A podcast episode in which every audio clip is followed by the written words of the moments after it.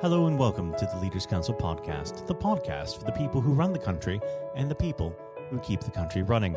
You join us in yet another overcast day here in the capital. I'm Matthew O'Neill, and today, as always, we ensure that we have a variety of distinct perspectives on leadership.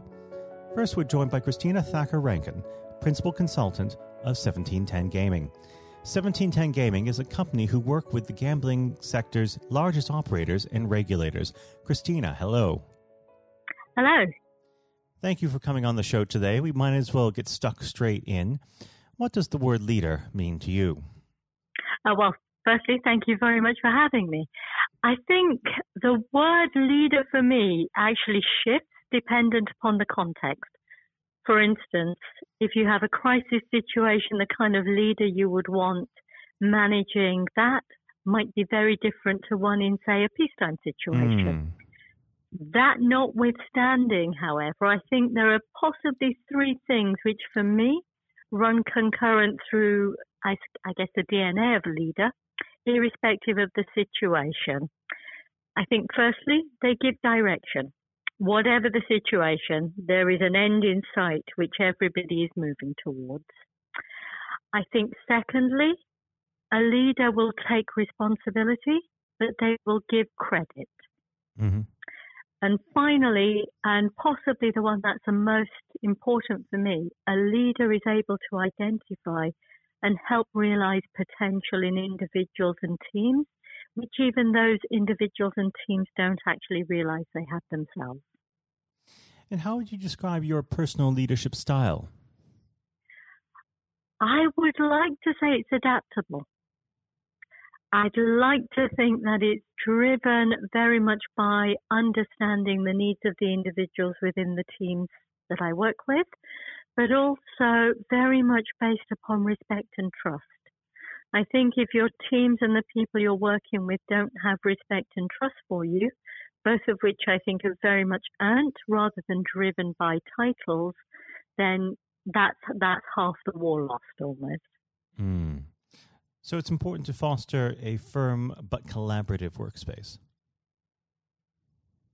Absolutely. And I think you not only lead from the front, you actually also lead from behind. Now, let's go back to when you were first starting out your career. Was there a particular influence on you that formed the way that you lead today? Well, I, I was very fortunate in that I literally started at the bottom and worked my way up. And I think possibly the thing that kind of resonated and made the biggest impact on me was how not to lead people as opposed to mm-hmm. how to lead people.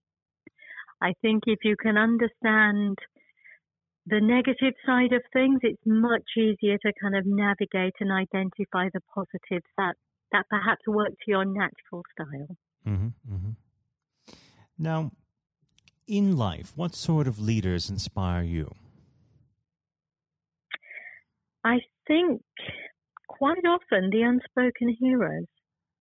Mm-hmm. It, it's you know if, if you look at kind of politicians, you look at people who are kind of standout heroes, who who people kind of reference, whether it be within a political, a business, or even increasingly in a social um, context. You have the people who are the kind of figureheads but quite often the actual driving forces sit behind them.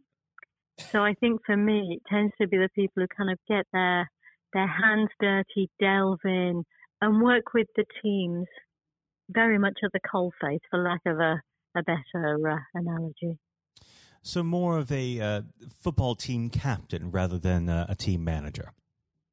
Absolutely, I think that's a great analogy every day um, there are new people entering the workforce, whether they be young people who are leaving secondary school or uh, people returning to work after a career break. What is your advice uh, to them for success in the workplace? I would say, firstly, look for something you enjoy doing. We all spend a huge amount of our lives at work. It's a long time to spend doing something you don't enjoy. So the first thing is find something you enjoy. And if you're in, in a situation where actually you're not enjoying it, change. Secondly, be yourself. When you try to be something you're not, it's so much harder to get through the day. It's so much harder to enjoy what you're doing. Thirdly, take opportunities. You have an opportunity to learn, whether it's a new skill, new experience, take it. I think when you look at most of the leaders in the world who a lot of people would say are inspirational, what they do is they open themselves up to experiences. I think the final piece of advice I would give is don't be afraid to fail. A lot of people see failure as a, as a hugely negative experience, but actually a failure is also an opportunity to learn. And when we look at some of the most successful people in the world, they have as many failures to their name as they do success. Don't be scared to fail. Jump in there. And of course, learning comes with experience. Uh, now you have uh, a lot of experience in your field. But if you could speak to yourself a decade ago, what leadership qualities would you tell yourself to embrace, and which ones would you tell uh, yourself to throw by the wayside? I think it's easier to start with the one I would throw by the wayside. Um, the first one would be don't jump in, think before you speak. Mm-hmm. I see so many situations made a hundred times by a reaction which is driven by emotion and lack of thought. So if I was kind of looking back and speaking to my 20, 30, 40 year old self, I would say, think before you speak. In terms of leadership, there is one thing I've done consistently throughout the years and I continue to do. Always put yourself in the other person's shoes. Doesn't matter what level they're at in the company. If they're on the payroll, they are there for a reason. So put yourself in their shoes, respect what they do, and when you interact with them, you do it on a basis of mutual respect and appreciation that each of you has a role and a task within that organization. Now, respect is so key uh, for a, harmonious workplace. What do you think we could do uh, to increase the levels of mutual respect? I think that the, the first thing is, is say, to think before you speak. I, I see so many people upset unnecessarily, feeling devalued or entirely not valued as a result of the interaction they have with somebody. Think, put yourself in somebody else's shoes, and always, always interact with somebody the way you would want them to interact with you. Mm. It's entirely possible to disagree and have robust discussions without being rude, without being abusive, and without making the other person feel like what they have to say doesn't matter. Now, unfortunately, our time together is very quickly drawing to its close. But before I let you go, what does the next 12 months have in store for 1710 Gaming? I think the next 12 months is, is working towards um, a, a kind of organization and indeed an industry which is a lot more diverse and inclusive. Mm-hmm. So, one of the things 1710 is involved with is something called the All in Diversity Project. That's uh, working with the British Standards Institute to develop the world's first code of practice for the workplace, promoting diversity, equality, and inclusion. All of it, of course, goes back to what we've been talking about, which is based upon respect, trust. Well, Christina, it's been an absolute pleasure discussing leadership with you, and I'd very much like to have you back on the program again at some point in the near future. Christina, thank you. You're very welcome. Thank you for having me. That was Christina Thakor-Rankin, Principal Consultant of 1710 Gaming. And now, if you haven't heard it before, is Jonathan White's exclusive interview with Sir Geoff Hurst. Uh, we're now joined, uh, though, by former England footballer and still the only man to score a hat trick in a World Cup final, Sir Geoff Hurst. Uh, thank you very much for coming on today. Uh, You're welcome. You're welcome. Good afternoon. Uh, and perhaps I should uh, start and get it over and done with. I know you must be bored with it, and you've probably been asked a thousand times. But when you got out for a duck playing for Essex, uh, Geoff, what was going through your head at the time? well, of course, that's not one of the most asked questions I get. Oh, there, are one or two people who are very familiar um, who, who, do Google me realise that I did uh, score nothing for Essex, uh, my only game for Essex first team when we played against Lancashire in Liverpool, a place called uh, uh, Aigburth in in, uh, in, Liverpool, many many years ago, 1962, I think that was.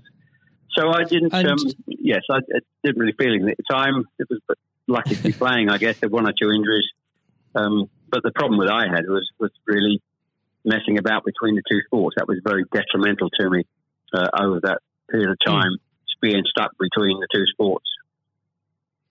And I think uh, for those that uh, don't know, there's a there's a, another world that might exist where um, Sir Geoff Hurst was a, a first class cricketer and not perhaps a, a footballer. But um, whether it's business or cricket or, or football, obviously the importance of leadership it can't be understated, no matter what form that comes in. When you were at West Ham, uh, Geoff, and when um, Ron Greenwood first uh, uh, came along, he made obviously some pretty radical changes. Was this a man that genuinely inspired confidence uh, the first time you'd meet him? Absolutely. I mean, he, he was simply a, a fantastic uh, coach or teacher, if you like, of football. And uh, the, the quite always mentioned when we talk about Ron Greenwood, Harry Redknapp, who was played under him and has been very successful as a player and, and the manager over many, many, many years. He um, he's come across many coaches, of course, and managers during his time over years, I guess he would still say that Ron Greenwood is the best coach he had worked with. He'd worked with. So you're very fortunate. I think you, you, think you're lucky when you come across if you have a great teacher at school and uh, a great coach as we had in Ron Greenwood, and of course a great manager in Sir Ramsey. So to come across people like that of that caliber can have a huge influence on your your career, of course, and, and then your life, and that's that's quite purely the case. Absolutely. And in those early days um, at West Ham, uh, with with a manager like like uh, Ron uh, there, it's also important to have uh, uh, confidence with your other players, and of course they become your friends. Who did you look at to at the time uh, when to inspire confidence in yourself? Was it Moore? Was it Peters? I think probably. Well, I was very fortunate to play with the caliber of the players I did again, again, extremely fortunate to play with you know, the captain um, of England and West Ham and Martin Peters, who was a fantastic player. And some, as far as Martin's concerned, I think sometimes he didn't quite get the uh, recognition he deserved and what a wonderful player he was. In terms of inspiring confidence, I always probably say that the biggest influence uh, for me, I guess, would be the captain Bobby Moore. Although he was only uh, about eight months older than me. He graduated through the system probably three or four years earlier. He played for England in 62, four years before the final when I played. And so he, he was more looked upon him more as a senior player, if you like, not as a, a guy with the same age group as me. And I looked at how he how he uh, trained, how he acted, how he behaved, and how he played. And so he he would say, I would also say he was a big influence on me. One thing I would say about leadership, uh, what I do, I do understand clearly all walks of life. Leadership is at the top is absolutely vital for a, a for a business, a football team, in any walk of life to be successful. And it's quite evident. I was in the motor trade for a long time as well, selling car warranties to car dealerships. And you could almost tell when you walked into the business uh, in a, many of the car dealerships you could almost tell from the moment you walked in by initial reaction, people came and welcomed you that the business was well run or conversely not well run at all. And so I understand the, the, the value and quality of leadership. And that's why I'm very fortunate to be involved in my career in those early days with two two great leaders in, in Ron Greenwood and, and Alf Ramsey. Absolutely. And um, uh, since you've already uh, brought him up, uh, Geoff, I think it'd be remiss not to go a little bit further with that. But obviously, uh, after uh, at West Ham, your uh, playing came to the attention of uh, Alf Ramsey. Now, there's a man I'm sure when you walked into a room, you knew who was um, in charge. When it came to managing that England team, what was his style like, Geoff? Well, one thing, the first thing I say about Alf Ramsey, he's probably over my life the most powerful influence who had on me um, as a person. Um, naturally, it happens to an extent because he's got your whole career in his hand. Whether he picks you for England or he doesn't pick you, it can have a, a great impact on your your career and, of course, your life. But Yep. he, in that era, I was involved for six or seven years. He, it was quite clear who was the boss. He was quite very, very strict. Probably at a time, it- maybe overly strict, but the time you probably wouldn't get necessarily get away with it in, in today's football because it's changed dramatically in how you deal with with players then and players now. But he was the most powerful man I came across, and very few people. And he, he was quite ruthless in getting people out who didn't want to be who didn't want to be part of a group, part of a team. It is important that if you've got a group of people, and that's in any walk of life, they're all singing off the same hymn sheet, and you don't have anybody that's griping or moaning about the system. And if you've got people like that in your organisation, one thing I have learned, and I've taken on in my life, and my family, you've got somebody in a group that doesn't want to be part of it, you, you get them out. And Alf, I think, was was quite ruthless with that in his, in his staff. And I think that's one thing, I, one of the most serious things I think I've learnt over a long period of time. And is there, do you think, uh, a, a specific moment? I'm sure there's probably dozens, but is there a specific moment, if you could uh, perhaps pick right now that did show those uh, qualities in uh, Sir Alf so uh, sharply? Yes, I think for, for me, certainly, um, I think there are instances of players who you thought would, would be in the team or certainly in the squad, and surprising they were not. There was no necessary reason for it, but looking Mm. back, I do think perhaps they were people that Alf didn't think wanted to be part of a group. Um, so that that's that's for me. In terms of my personal view, I think that it looked prior to the um, World Cup that I was going to be playing um, in it only a few games before. I was I was playing, and I played with Jimmy Greaves in the game against Yugoslavia only a couple of months before the final. And it looked at that stage as if I was going to be, be playing in, in the team. But uh, in a couple of friendly games, more friendly games before the final in Poland and uh, uh, Norway, I think, and Denmark, Mm. I didn't. I played two of the four games, and I probably didn't quite replicate my my form that I'd been showing at West Ham and in the early couple of games for England. And he, he left me out in the first game of, of the World Cup against uh, Uruguay. He started off with Jimmy Greaves and Roger Allen. So I, I had an impact of thinking I at that stage I looked like I was going to play and didn't start because of just a lack of form. I didn't play quite well enough to justify my position. And somewhat fortuitously, I only got back in the team because of a, a nasty gash to shin um, on Jimmy Greaves' leg. And I think what you've said there, uh, Geoff, actually does sum that up really well. And more than that, whilst it's important to have that someone in charge with those qualities, it's almost useless if there isn't a strong and unified team behind them. And there really must have been moments, if maybe there weren't, weren't but uh, let us know in that 66 competition, the prolonged pressure on all of you, you know, the weight of a nation, did it get to you? Oh, not for me personally, no. I, I think, and I don't, uh, not for me, not for a second. I think Mm.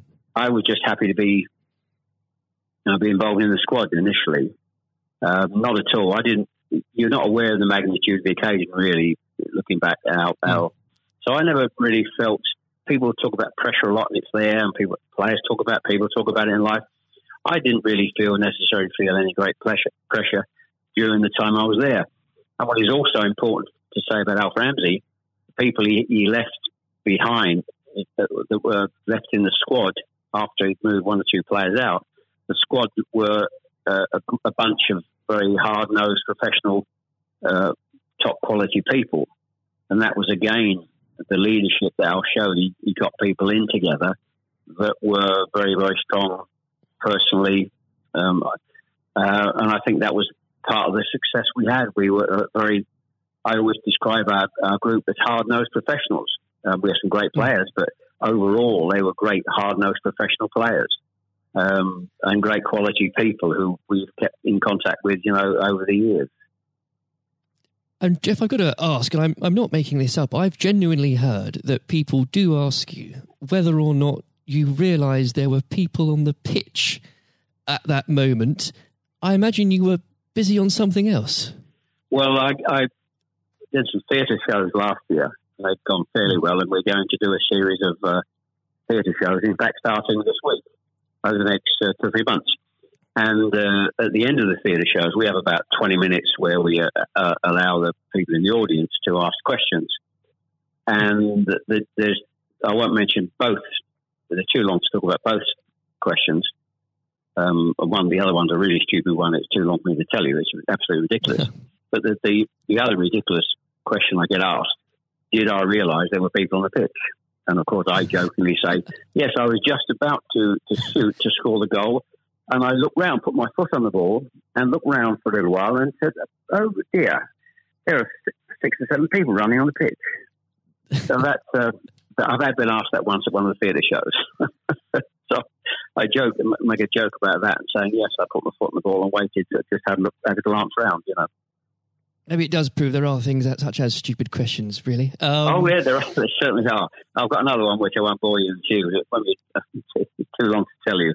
Uh, I was in a Jersey, or Channel Line, Jersey or Guernsey, uh, two or three mm. years ago, and most stupid, irrelevant questions absolutely nothing to do with football whatsoever, which uh, was absolutely, but I can use that now because it, it is quite funny.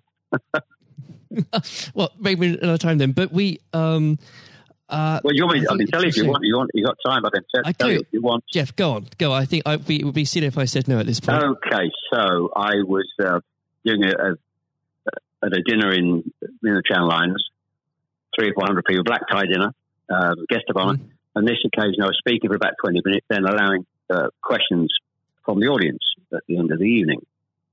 And there was usual football questions, and then all of a sudden, I had a, somebody at the back who who asked a question. I didn't quite hear what he said. He didn't have the microphone with him. So I said, I didn't hear what he said. Can you please give mm. this chap the microphone so I can hear clearly what he said? So the chap had the mic and he said, When a turtle loses its shell, is it naked or is it homeless? Right. what, what, a question! What a question! Uh, well, I think that would be in, definitely in the stupid category, wouldn't it? So we had a laugh about that. Is, uh, well, uh, and we, that you've got to have a patient of a saint, I think, sometimes to put up with well, things no, like that. But then again, I found it amusing. I just found it amusing. In fact, some of the audience found it highly amusing as well. So it did, uh, um, it did make again, laugh that day. If you can put up with my questions, you can probably put up with uh, anything. Um, but there, there, would have become a point, though, um, Geoff. I think um, you, you were a young man when obviously this happened when you must have realized that people, teammates, began looking at you for leadership. Um, is that something that occurred to you, or did you just realize that by by one way or the other, people actually begin to look up for you for inspiration? Well, possibly. That's never really struck me until you've actually mentioned it now. Quite frankly, that's a new a new question. Mm. Does anybody look up to me I'm sure perhaps uh, there are there are people who pay you compliments of, of uh, fans of, of, West Ham and uh, Stoke, and of course in, uh, England fans who um, I, I, think probably it would be very immodest of me to to suggest I, I, felt that somebody was looking to me for inspiration. Um, you, but, you don't but, uh, have to, but I will. Uh, well, um, it's, it's, okay for a third party to do it. Uh, perhaps, um, perhaps that may have been the case over the years. Uh, people look at you, and um, uh, maybe uh, it has a, a helpful effect. but I do think you, you, how you behave and set examples on and off the pitch is people must realise that that's that has an influence. How you react and behave mm. to, to situations on and off the field surely probably has an impact to younger players coming in into the team latterly. Um, yeah, and and with that, looking at um, uh, football today, uh, is there anybody that you think, particularly on the field or the sidelines, that strikes you as someone with um, those qualities that you could identify in a in a natural leader? Um, well, a play, current players, you mean? Oh, players, managers, anybody that uh, you look to today, really? Well, I think some of the outstanding. I think the, the, the best example about a, a leader and at the moment is is, is uh, Klopp at Liverpool. Mm. He has been absolutely fantastic to uh, acquire the players and get them to their attitude is absolutely fantastic. They're great players, but there's more than just being good players in football. It is have a good player with a fantastic attitude and their willingness to work for each other and the team is absolutely outstanding. Hence these unbelievable results. There are, you know, and the great players not always succeed as, as individuals or probably even uh, certainly as a team if you haven't got the right attitude alongside it. And they're probably, and that, that comes through the leadership. That's not just luck. Absolutely. That's, that's absolute leadership. He'd be the best example, of course, in, in football terms today. Uh, e- easily, easily. And of course, but going back not that long ago, Alex Ferguson, who just absolutely, mm. you've got to take him as the first example because Klopp's only done this over a period of time, a short period of time.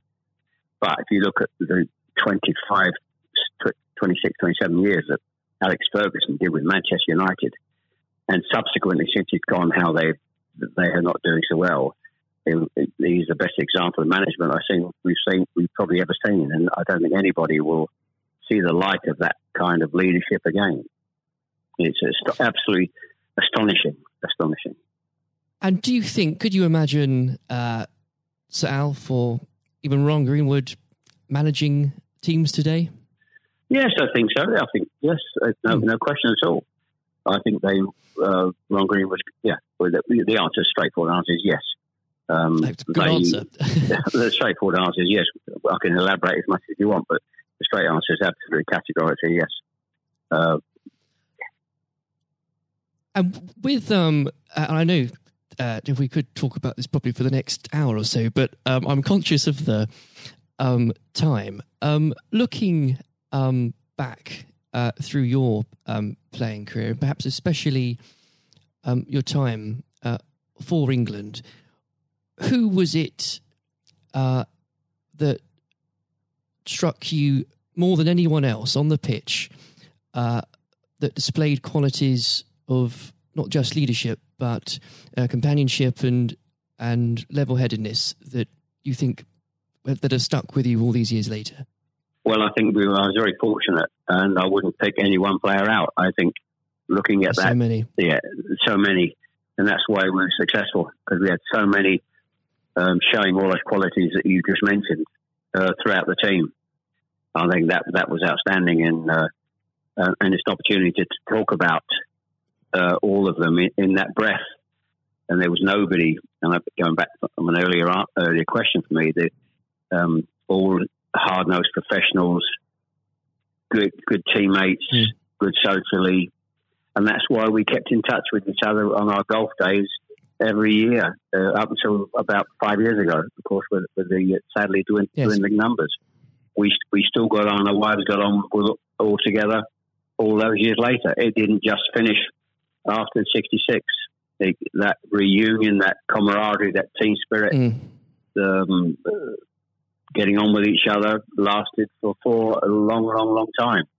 And I wouldn't and when it, when you put those those questions and how you categorize those, I would pick every one of the eleven players um, who you put in that category that were like that. There was nobody else; they were all outstanding, and I think that was a big part. I can't stress how big Absolutely. a part that was. And I've said that many, many times for the success of the team. We have some great players. It, we have some great players, of course. But without the attitude alongside that, going back to an earlier question, you we wouldn't have been as uh, ultimately ultimately as successful. Exactly. Without that, you, the, the the whole will never be greater than the sum of its parts. But with it, yes, the word the word is team. The word is the word is team. Absolutely. And I always use the word team when I talk. Sometimes uh, together, everyone achieves more, and that that's the same in any walk of life. That, that's fundamental.